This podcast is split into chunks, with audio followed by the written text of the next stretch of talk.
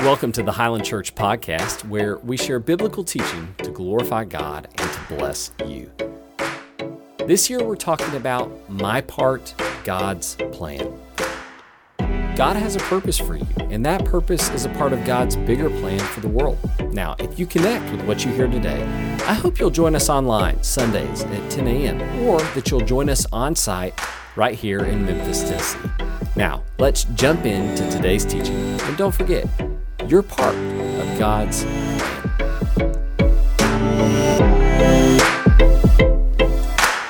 Good morning, church. We're actually going to be in 2 Corinthians, in the first chapter of 2 Corinthians. If you're our guest today, you don't have a Bible, don't worry about it. The words will be on the screen. If you do have your Bible or you grabbed one in the back, 2 Corinthians is in the New Testament, so the second half of Scripture, about halfway through in the New Testament.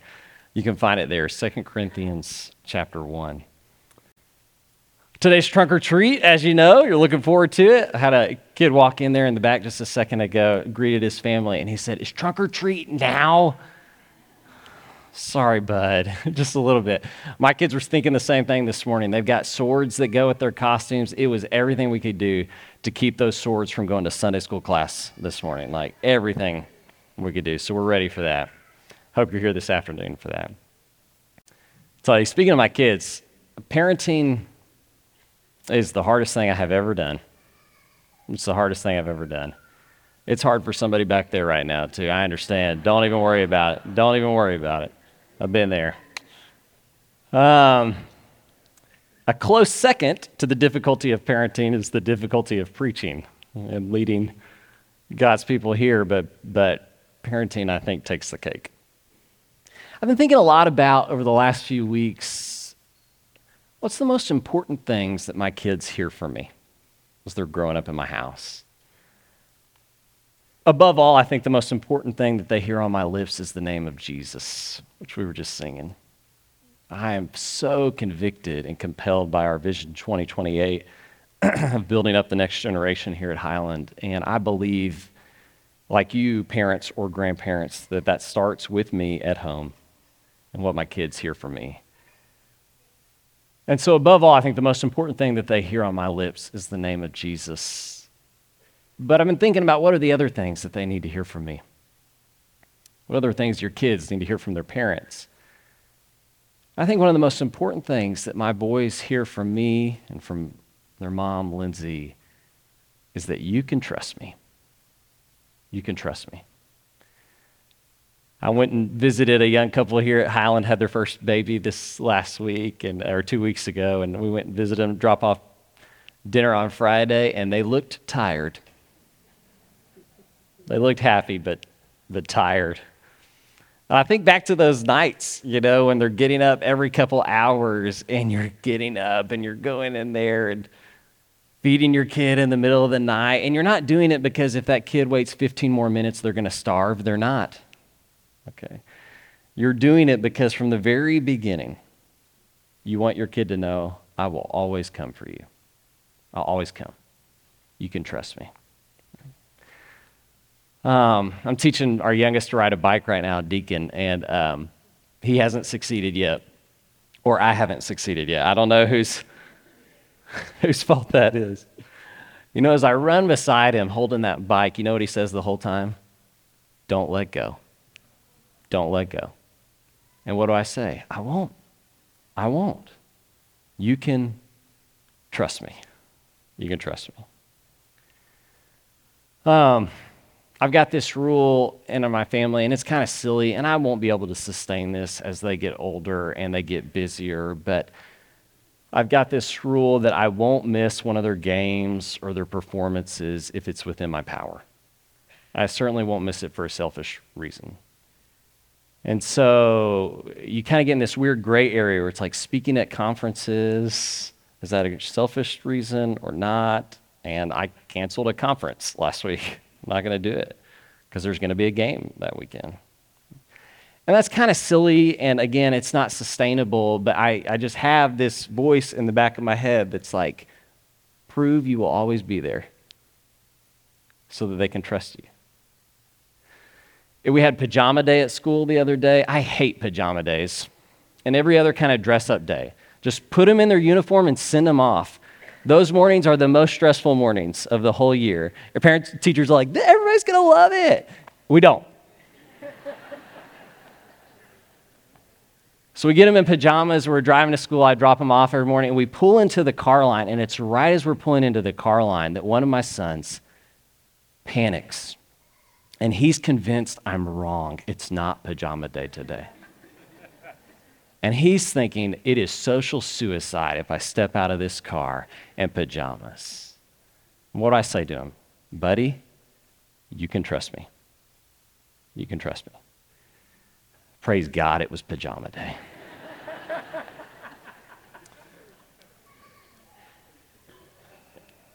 I've been reading 2 Corinthians. We went on a holiday 2 weeks ago, and I read 2 Corinthians every morning during the holiday.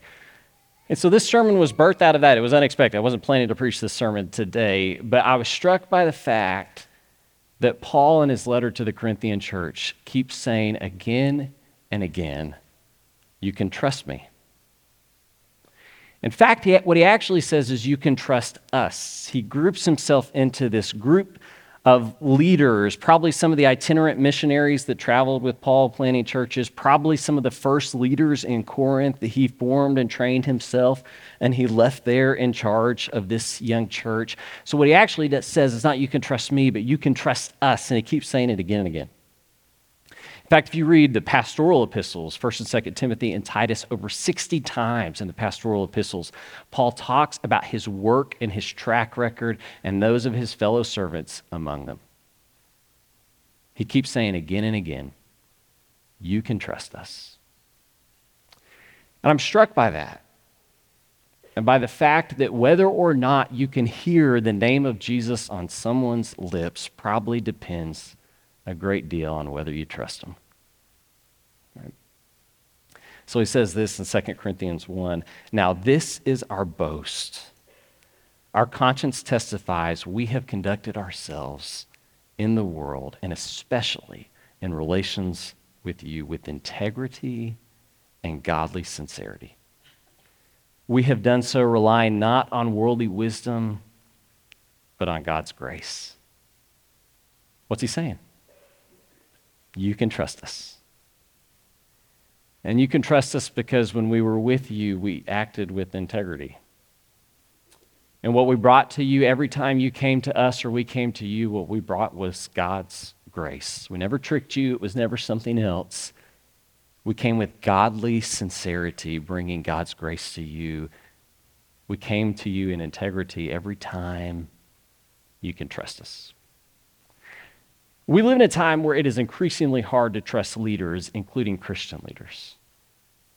I mean, if you follow the news, you've seen one Christian leader after another that has fallen because they made some terrible mistake. And I'll tell you, I mean, Christian leaders are not above mistake. Okay. But as I thought about what Paul keeps saying, you can trust us, and how important it is apparently for the church to hear that, I thought about something that what felt like I needed to say. Not on my own behalf, but on behalf of a group of men who are probably not going to get up here and say, hey, you should trust us. And that's our shepherds. You know, I don't know that I have ever heard a preacher stand up on stage and say, I want you to know you can trust your shepherds. But I feel like I need to say it. Because I am so grateful for the men who give of themselves in service and sacrifice for this church. I'm so thankful for them.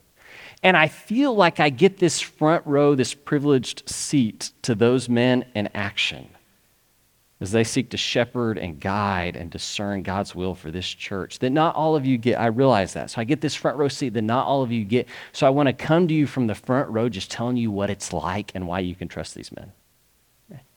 I'll tell you, when I go to the hospital, when I go to the graveside, when I go to the doctor's office, you know who usually beats me there? One of our shepherds. Nearly every time. I've seen the men who shepherd this church sitting in waiting rooms outside doctors' offices where somebody from this church was receiving a diagnosis that was going to change their life, and in the waiting room were some of their elders. I've seen elders of this church teach Sunday school, whether that's for the oldest among us or the youngest among us, and some of them have done it for decades faithfully. You know what they get paid for that? Not enough. Not enough. I got to do VBS, the puppet show in VBS this last year. I was the devil.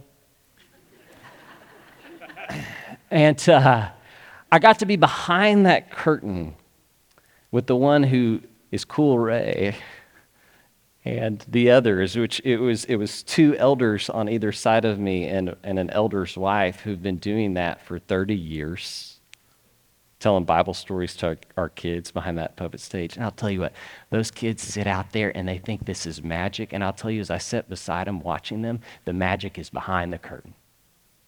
That's where the magic is. We have elders who have traveled around this world to encourage Christians and particularly our missionaries, at great cost to themselves. You may not know this. If I go to see our missionaries, the church helps me to cover those costs. It does not pay for our elders to go. At great cost to themselves, they've gone to places like Papua New Guinea and China, the Philippines. I remember in Papua New Guinea, some of our elders and their wives got on this little wooden boat to sail across the ocean to this little island where there's this group of Christians that are pretty isolated, but a part of a church that we helped to plant. They got in this little wooden boat without life jackets to go and encourage those Christians. Was that smart? Was it faithful? Yeah, you bet. You bet it was. I mean, I've seen our elders intervene in difficult situations in our families. Twice, I've seen the men who shepherd this church intercede in a family where abuse was happening. And nobody was gathered outside that conference room when they got cursed at by those angry men. Nobody was gathered outside that conference room clapping, "Great job, guys. Thank you for doing what no one else would do for this family." But those elders were in there. I saw it. And we just finished this gender and sexuality study, and I'll tell you that was a hard study. But what it reminded me was these elders have submitted themselves to God's word. And to submit to someone who has submitted themselves to God's word is not a chore, it is a grace and blessing. It's a blessing. And so I want you to hear from me, your preacher this morning. You can trust your shepherds. I trust them. I trust them. But Paul says this other thing, and as I think about what's important for my kids to hear and my family, what it's important for the flock to hear from their leaders, I'm struck by the other thing Paul says nearly every time he says, "You can trust me." Look at this. This is the same passage. It goes on. "Now this is our boast. Our conscience testifies we have conducted ourselves in the world, and especially in relations with you, with integrity and with godly sincerity. We have done so, relying not on worldly wisdom, but on God's grace." And look at this. "You will come to understand fully that you can boast of us just as we will boast of you in the day of our Lord Jesus." You see what he's saying there? First thing he says is, you can trust us. And the second thing he says is, we're proud of you. He says that again in 2 Corinthians 7. "Make room for us in your hearts." Look at, he's going to unite trust and pride. "Make room for us in your hearts. We've wronged no one. We've corrupted no one. We've exploited no one. I don't say this to condemn you. I've said this before. You have such a place in our hearts that we would live or die with you. I have spoken to you with great frankness. I take great pride in you. I am greatly encouraged in all of our troubles. My joy knows no bounds." It's not just you can trust us, but we are proud of you. And so I spoke on behalf of our shepherds who aren't going to get up here and say, "Trust us." You heard me say that. But I also want to speak on their behalf and say on behalf of our shepherds that we are proud of you as a church. We're proud of you. And I want you to hear that from me and to hear it from us. You know that this year, let me just talk about some of the things that have happened in this year. And the year's not over. Let me talk about a couple of these things. We planted a church this year. The Highland Church planted a church, the Oikos Church. It's meeting in East Memphis. It's doing great. They're growing. They're baptizing people. They're studying with college students. It's beautiful to see what's happening over there. But something I remember is another preacher in town at another church came to me not long ago, and he said, Eric, no one in a generation in Churches of Christ in Memphis has seen their church give birth. They've only seen their churches split up. He said, thank you for what you have shown the churches here in our city. Look at that. We raised over $100,000 for Ukrainian relief. Okay. That money is helping people in concrete ways, including our missionary who is still there, although he is ill, every day preaching the gospel in the middle of a war. That money has gone to help people get out of Ukraine. It's gone to provide the supplies that they can't get or that are very expensive. You have made that possible this year, over $100,000. We hosted our second special needs VBS this summer. It was incredible. In fact, there's a new family here that placed membership recently because of special needs VBS, and we hope more will come. There's this young man named Aaron. We're going to tell his story in a couple of weeks. But Aaron came here a while back and came to be part of a family here at Highland as their foster son. And he didn't know what he was looking for when he came. What he found was Jesus Christ and his forever family. He was baptized and a few months later was adopted, and that happened here because of the support of this church. We saved this young preacher in Papua New Guinea's life this year. He got a condition that's very rare. The medicine for that condition was not in Papua New Guinea. It was at Le Bonheur Children's Hospital in Memphis, Tennessee. And it cost us thousands of dollars, and we spent that medicine there. And he's now back in the classroom teaching young preachers to go and plant churches and spread the gospel all over the island of Papua New Guinea because of your sacrifice to send that medicine there. We've had 25 baptisms this year, 25 baptisms. This year. Whole family got baptized this year because of the influence of the youth group and bringing the daughter into that family. Whole family was baptized. This young man got baptized on Wednesday night. I'm going to tell his story coming up soon, who was discipled by his boss who goes to Highland and his coworker who goes to Highland. In fact, he lived with that coworker and his wife, newly married though they were. They took him into their home for 30 days. They lived with him. That's the kind of people that are here at this church. And then there's the pandemic. I'm thankful that the worst of the pandemic may be behind us, and I know it's still a reality.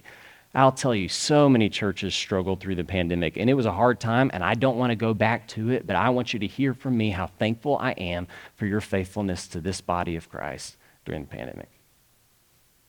It was incredible. It was incredible. So what I want you to hear from me today is that you can trust your shepherds, and that they and I are very proud of you. I'll remind you of what Paul says, and I want to invite Ron Wade, one of our shepherds up here, who's going to share an announcement. He says this in 2 Corinthians 1. He says, now it is God who makes both your leaders, and you stand firm in Christ. So it's all his glory. It's all for him.